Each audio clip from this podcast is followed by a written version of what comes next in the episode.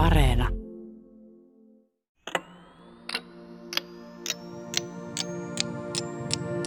Ootko joskus viivytellyt?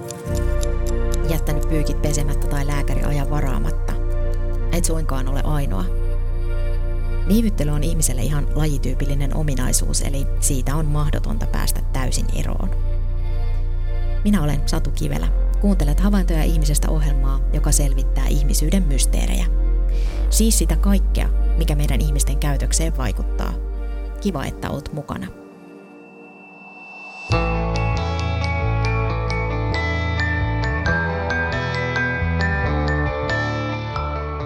Me ihmiset ja meitä ennen eläneet hominidilajit ovat vetkutelleet ainakin 2,5 miljoonaa vuotta. Näin kertoo William J. Knaus kotvimisen vallankumouskirjassa. Mutta voiko viivyttelystä olla jotain hyötyä? Vitkuttelusta oli hyötyä ainakin luonnontieteilijä Charles Darwinille. Hän puuhasteli liki 23 vuoden ajan evoluutio- tai transmutaatioteoriaansa. Okei, rehellisyyden nimissä on todettava, ettei kaikkien vitkuttelusta synny uutta mullistavaa teoriaa, vaan pikemminkin keittiön tiskipöydälle kohavia tiskivuoria, reikintyneitä hampaita, myöhässä palautettuja esseitä ja kirjaston myöhästymismaksuja. Mutta Joskus viivyttelystä, vitkastelusta ja prokrastinoimisesta voi syntyä myös kirja. Oltiin kaikki yhdessä prokrastinoimassa netissä ja heitettiin sitä siinä läppää.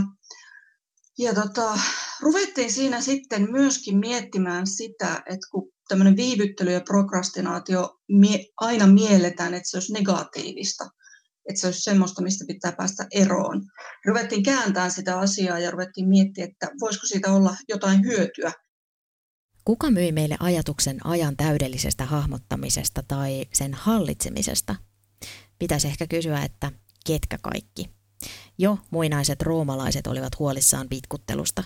Muinaiskreikkalainen runoilija Hesiodos varoitteli, että työ ei ole moitittavaa, vaan toimettomuus on – Roomalainen poliitikko Cicero totesi, että hitaus ja prokrastinaatio ovat yksinkertaisesti vihattavia asioita.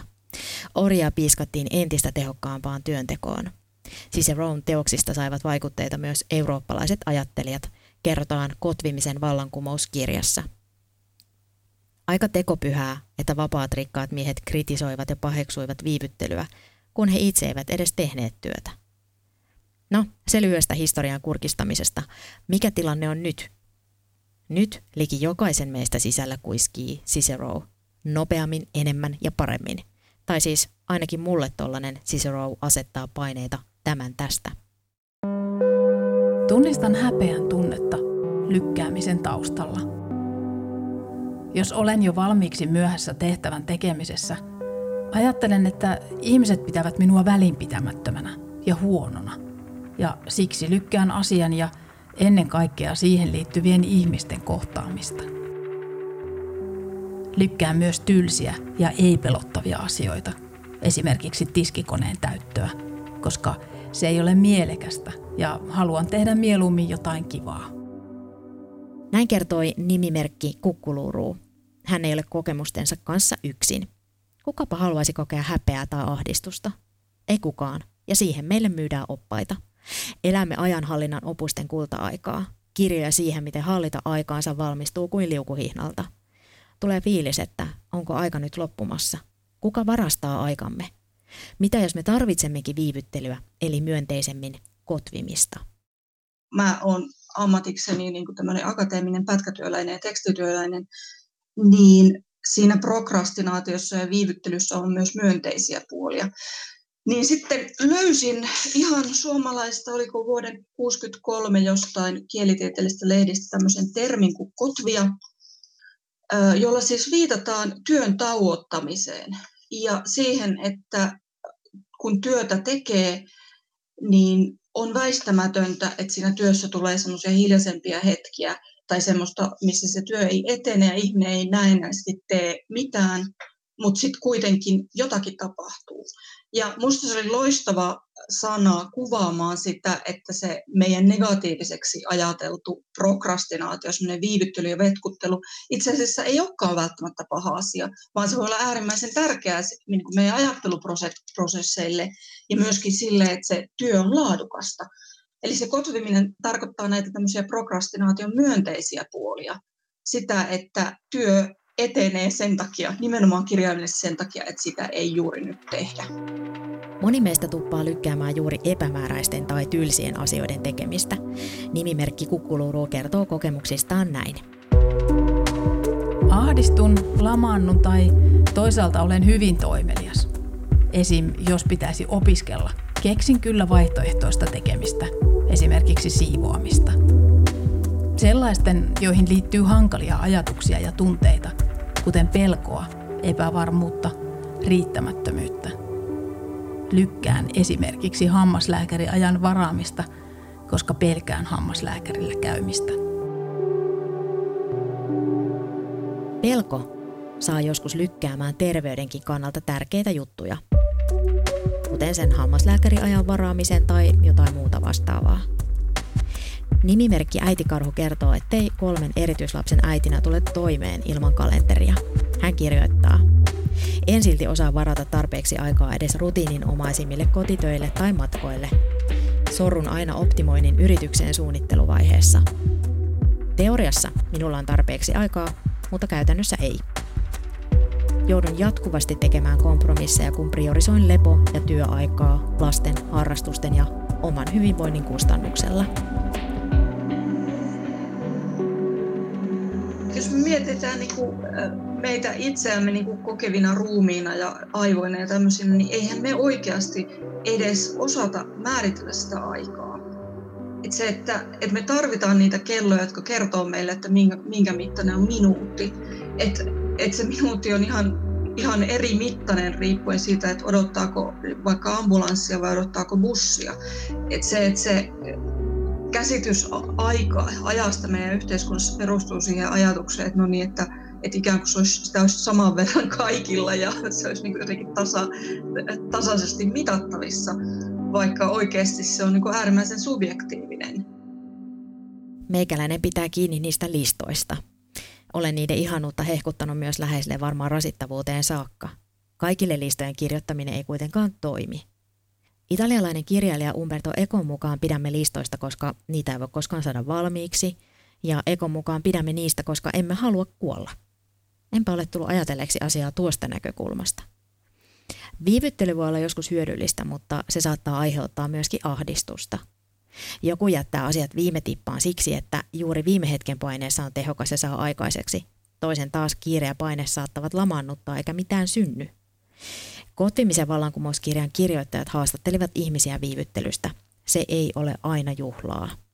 Mutta siellä oli myös ihmisiä, jotka koki sen pelkästään ahdistavana.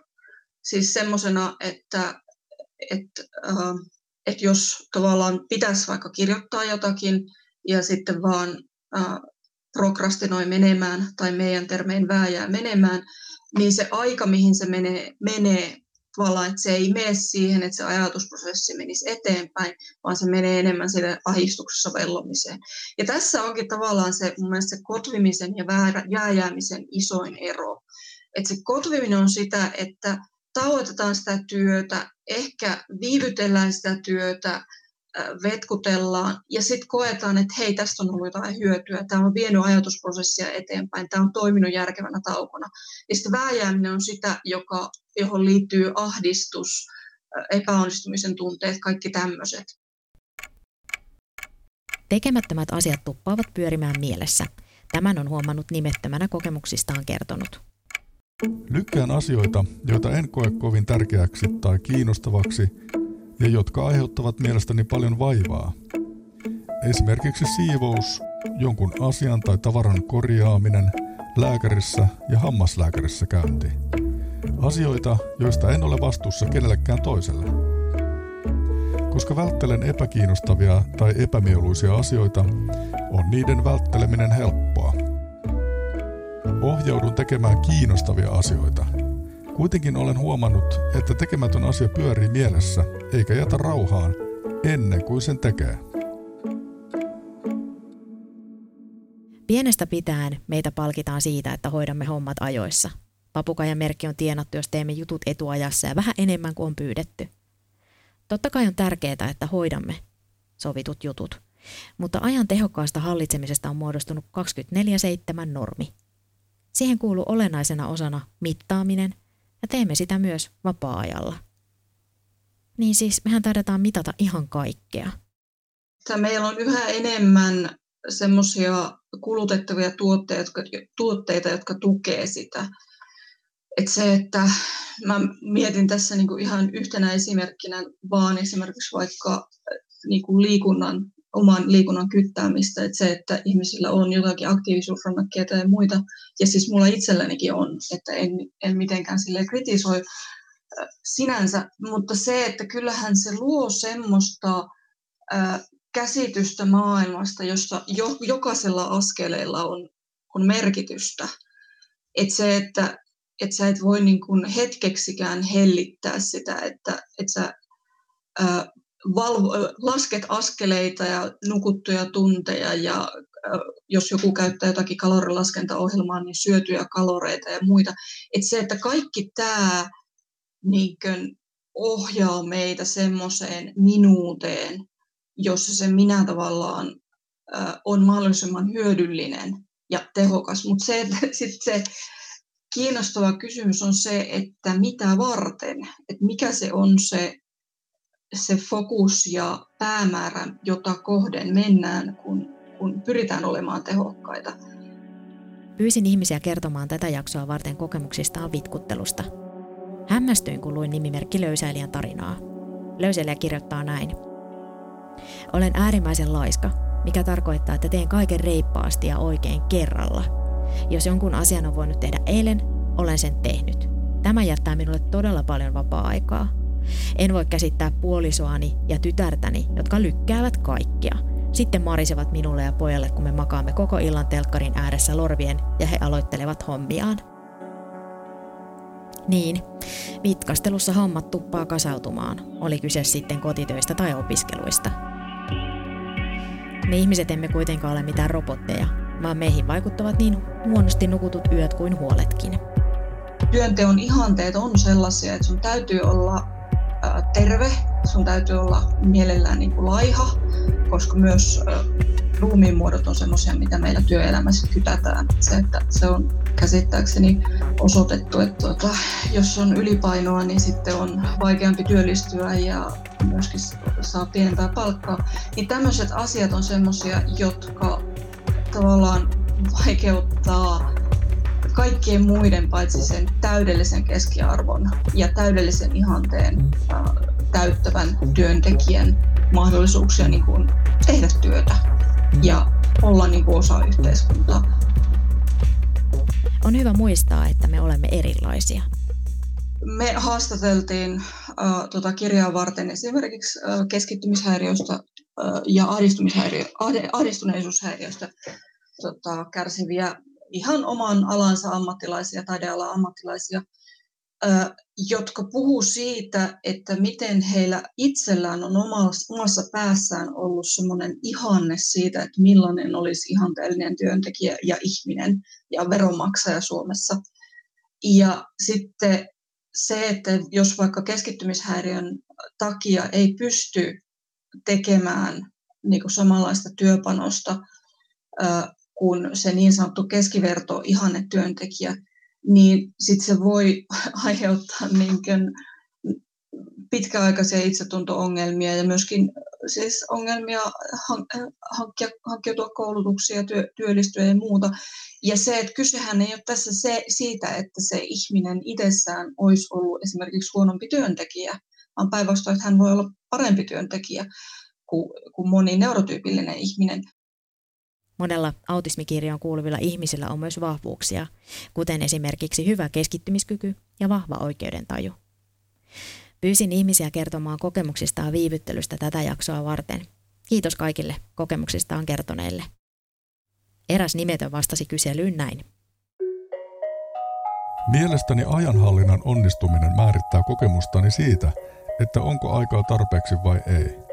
Jos en suunnittele mitä teen ja missä järjestyksessä, Saatan poukkoilla asiasta toiseen ja tulee tunne, että aika ei riitä, eikä se silloin oikeasti riitä.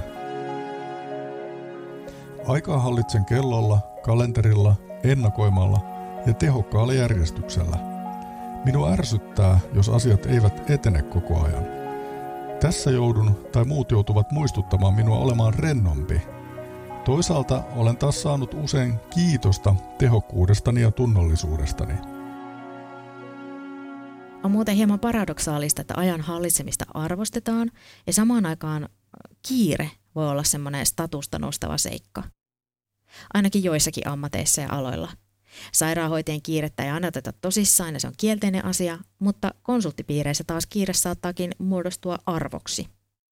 Tavallaan meidän yhteiskunnassa on myös sellainen tilanne, että ihmiset kokee sen kiireen myös statusta korottavaksi asiaksi. Silleen, että jos on vaikka, no sanotaan vaikka yrityskonsultti tai vastaava, niin se voi olla myöskin semmoinen ää, arvostettava asia, että se kalenteri on täynnä palavereja ja työmatkoja ja, ja kaiken näköisiä projektipalavereja ja mitä ikinä, jolloin tavallaan se kiire, kiire itsessään on keino no okei, okay, pönkittää sitä omaa itsetuntoa, mutta myöskin osoitus siitä, että sä olet alasi niin kova ammattilainen. Mutta se, että, että niin meidän yhteiskunnassa ehkä nähdään helpommin ne ihmiset, joilla on ajanpuutetta sen takia, että ne tota, on vaikka keränneet äh, kalenterista täyteen kaikenlaista kehittävää tekemistä, tai sellaiset ihmiset, joilla on jotenkin hirveän tärkeitä työtehtäviä, kuin sitten sellaiset ihmiset, jotka on aika köyhiä sen takia, että heidän taloudellinen tilanteensa ja heidän sosiaalinen tilanteensa on, on sellainen, että, että sitä aikaa vaan ei ole. Mitä on aikaköyhyys? No, se tarkoittaa sitä, että ihmisellä ole mahdollisuuksia tai varaa vähentää palkkaa ja kotitöihin käyttämänsä aikaa. Esimerkiksi ihminen joutuu tekemään montaa työtä samanaikaisesti ja hoivavastuut voivat kasautua sulla on vaikka yksi nollatuntisopimus johonkin firmaan ja toisessa sä teet ke- jotakin satunnaista keikkaa ja kolmanneksi teet jotakin Y, Y-tunnuksella jotain yksittäisiä palkkiojuttuja, niin sit se, että et ostat self-help-oppaan, joka sanoo, että opettele priorisoimaan, niin sitten jos se tärkein priorisointi on se, että maksat vuokran ja syöt, niin sitten sit siitä kalenterista voi olla aika vaikea karsia mitään töitä pois, koska sitten niin kun se valinta tehdään sen välillä, että teenkö mä töitä ää, niin paljon kuin mä teen vai syönkö mä ens, ensi kuussa ollenkaan. Enemmän, nopeammin ja paremmin. Onko yhtälö oikeasti mahdollinen? Tehokkuus ää, samastetaan ää, nopeuteen, vaikka oikeastihan esimerkiksi hoitotyössä – laadukasta hoitoa saataisiin sillä tavalla, että jokainen potilas tai jos vaikka vanhustyöstä puhutaan, niin jokainen vanhus saisi sen verran sitä hoitoa sen aikamäärän, mitä hän tarvitsee. Et se, että et meidän yhteiskunnassa on sellainen ajatus, että ikään kuin nopea olisi automaattisesti tehokas, mutta oikeastihan on paljon esimerkkejä, jossa nopeus itse asiassa aiheuttaa sitä, että se laatu on heikompi, prosessit on pitempiä ja itse asiassa myöskin teho, tehottomampia. Kulttuuriantropologi Jenny Kangasvuo on ollut mukana kirjoittamassa Kotvimisen vallankumouskirjaa yhdessä Jonna Pulkkisen ja Kati Rauanjoen kanssa. Kangasvuon työpöydällä on usein menossa useampia projekteja samaan aikaan tavallaan se semmoinen perinteinen prokrastinaatio, mitä niin töiden välttely ja tämmöinen, niin mä pystyn monesti jonglööraamaan silleen, että no niin, mä, mua ei nyt huvita lukea opiskelijoiden tenttejä, tenttivastausten lukeminen on välillä aika raskasta, mutta mulla on tämä elokuva-arvostelu, mikä mun pitää kirjoittaa. tämä tämmöinen projektijonglööraus on, on semmoinen, mikä mä oon itselle kokenut hyödylliseksi.